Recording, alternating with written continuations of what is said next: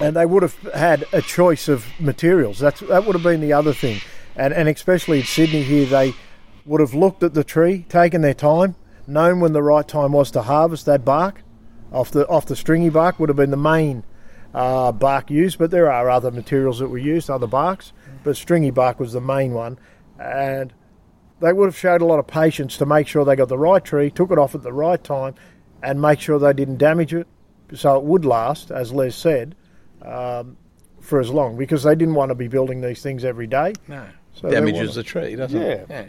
Now I know that um, in round some of these areas on the coast they use the turpentine. It's a form of stringy bark, and the reason they use that, it was impervious to um, shipworm, and so you could build your canoe, and it just didn't need treatment. It never got shipworm in it, so it was very important. But as Shane, uh, as uh, Dean was pointing out, uh, they wanted them to last a long time because they were very mindful of the environment, and stripping off the bark for a canoe probably shortened the life of the tree significantly. Yeah.